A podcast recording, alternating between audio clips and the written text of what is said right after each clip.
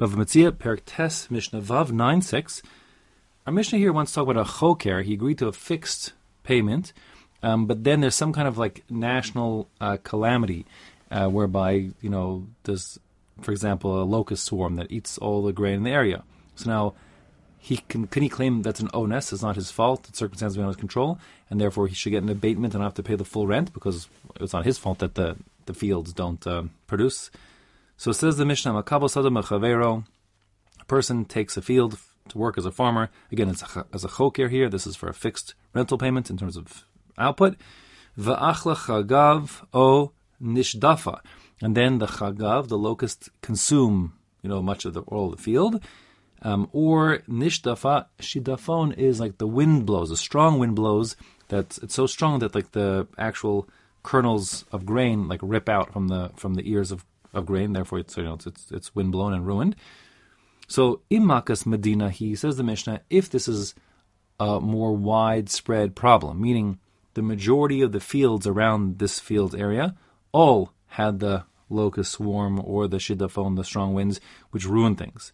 So then minakelo minachakoro, then the farmer is allowed to proportionally reduce his rent, um, even though he agreed in the beginning of the term to pay you know, 100 bushels, uh, but he can reduce it proportionally down from there because he's an onus. It's beyond his control. But in enamakas medina, if it wasn't a widespread problem, just this particular field had a locust invasion, but the other fields didn't, or this particular field had strong winds blowing it to make shidafon, but the rest, the rest of the fields around it didn't, then emanakalo minakoro, then the tenant cannot reduce from his chakoro, from his the payments, um, because the Mishnah's position is obviously that indicates it's the mazel of the particular farmer here that his lot in life was to have this loss, and that's not the fault of the landlord. Therefore, the landlord would say, "Listen, everyone else's fields didn't get eaten by locusts, so obviously this is something against you that Hashem has to deal with.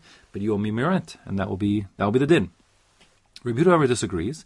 Rabbi Omer im kibla heimena b'maos. He says it kind of depends on what the deal is.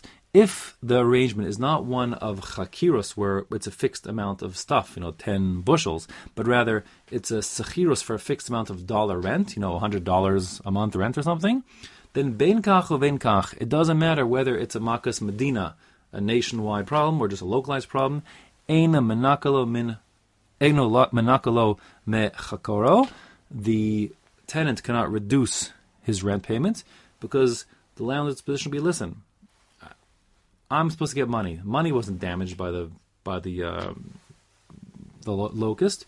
So the point is that obviously Hashem had it in for you, but not in for me. So I want my money, and my money's unaffected, and you have to deal with the fact that uh, it was a bad year for farming. That's Rehuda's position. Halach, however, doesn't follow it. Halach Tanna Kamma, which is if you have some sort of a larger, widespread, prob- widespread problem, so then the the farmer can get a reduction. It's not his fault, and that's true whether or not it was a a fixed amount paid in cash or in produce.